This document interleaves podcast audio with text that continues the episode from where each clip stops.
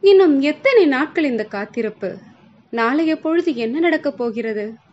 அன்பார்ந்தவர்களே லாக்டவுனோட நாற்பதாவது நாளில் நம்மளுடைய இரண்டாவது தொடரில் உங்களுடன் இணைந்திருப்பது அருணோதயா.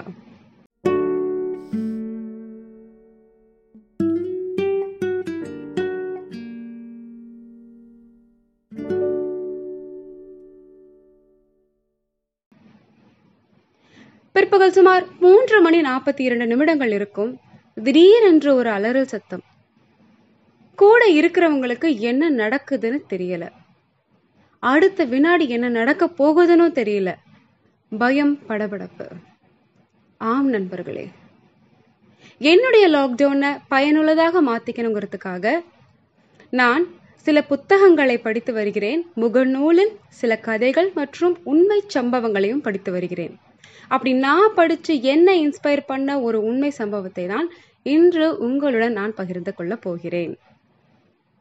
ஆயிரத்தி தொள்ளாயிரத்தி எழுபத்தி இரண்டாம் வருடம் உருகுவை நாட்டை சேர்ந்த ரக்பி விளையாட்டு வீரர்கள் ஒரு மேட்சுக்காக கிளம்பியிருக்காங்க. அவங்க கிளம்பினது ஒரு ஏர்கிராஃப்டில் அந்த ஏர்கிராஃப்ட் கிளம்பின ஒரு சில மணி நேரங்களில் ஆன்ஸ் மலையின் உச்சியில் விபத்துக்கு உள்ளானது.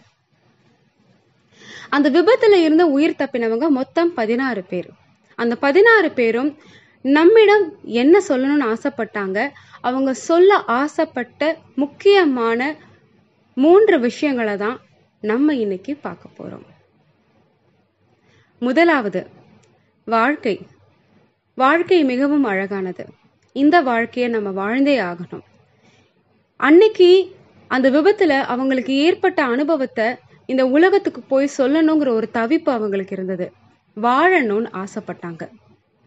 இரண்டாவது அங்க உயிர் தப்பின பதினாறு பேர்ல நாண்டோ பெராடோன்னு ஒருத்தர் அவருடைய நண்பர் இருவரும் மலையிலிருந்து கீழ் நோக்கி பயணம் செய்ய ஆரம்பிச்சாங்க. அவங்க பயணம் செஞ்சதுக்கான காரணம் என்ன அப்படின்னா இவர்களை மீட்பதற்காக உருகுவை நாட்டை சேர்ந்த அரசாங்கம் பல நடவடிக்கைகள் எடுத்து கொண்டிருந்தது.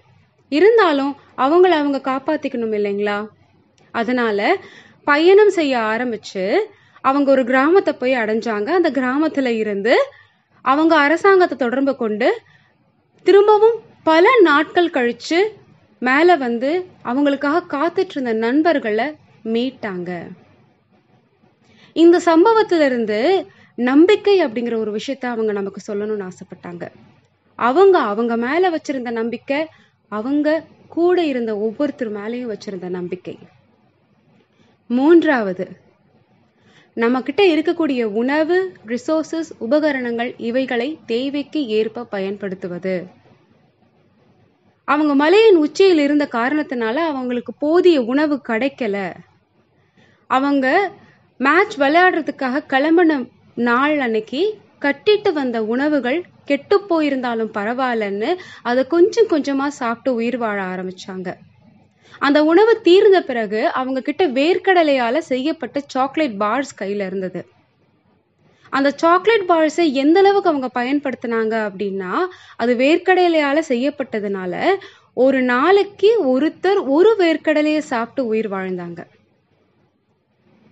அடுத்தது என் நெஞ்ச பதைக்க வச்ச ஒரு விஷயம். உணவு காலி ஆயிடுச்சு சாக்லேட் பார்ஸும் காலி ஆயிடுச்சு இந்த நொடியில கூட பயணம் செஞ்சு இறந்து போனாங்க பார்த்தீங்களா நண்பர்கள்? அவர்களுடைய உடலை சாப்பிட்டு உயிர் வாழ ஆரம்பிச்சாங்க. நண்பர்களே எத்தனையோ பேரிடரை நம்ம சந்திச்சிருக்கோம். நிறைய பேரிடரை நம்ம பார்த்துருக்கோம் கேள்விப்பட்டிருக்கோம். இத்தனை பேரிடர்களையும் தாண்டி நமக்குன்னு இருக்கக்கூடிய மூன்று விஷயங்கள் இதுவாகத்தான் இருக்கணும்.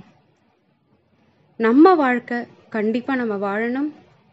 ரெண்டாவது நம்பிக்கை. மூன்றாவது நம்மக்கிட்ட இருக்கக்கூடிய உணவுப் பொருட்கள் ரிசோர்சஸ் இவைகளை தேவைக்கு ஏற்ப பயன்படுத்துவது. நம் வாழ்க்கையை கண்டிப்பா மிகவும் அழகாக அருமையாக நாம் வாழ்வோம். போனவை எட போகட்டும் வந்தவை இனி வாழட்டும். தேசத்தின் எல்லைக்கோடுகள் அது தீரட்டும். தெய்வங்கள் இந்த மண்ணிலே வந்து வாழட்டும். மீண்டும் அடுத்த வாரம் இன்னும் ஒரு சிறப்பான தலைப்புடன் உங்களை சந்திக்கிறேன். நன்றி வணக்கம். வாழ்க்கை வாழ்வதற்கே.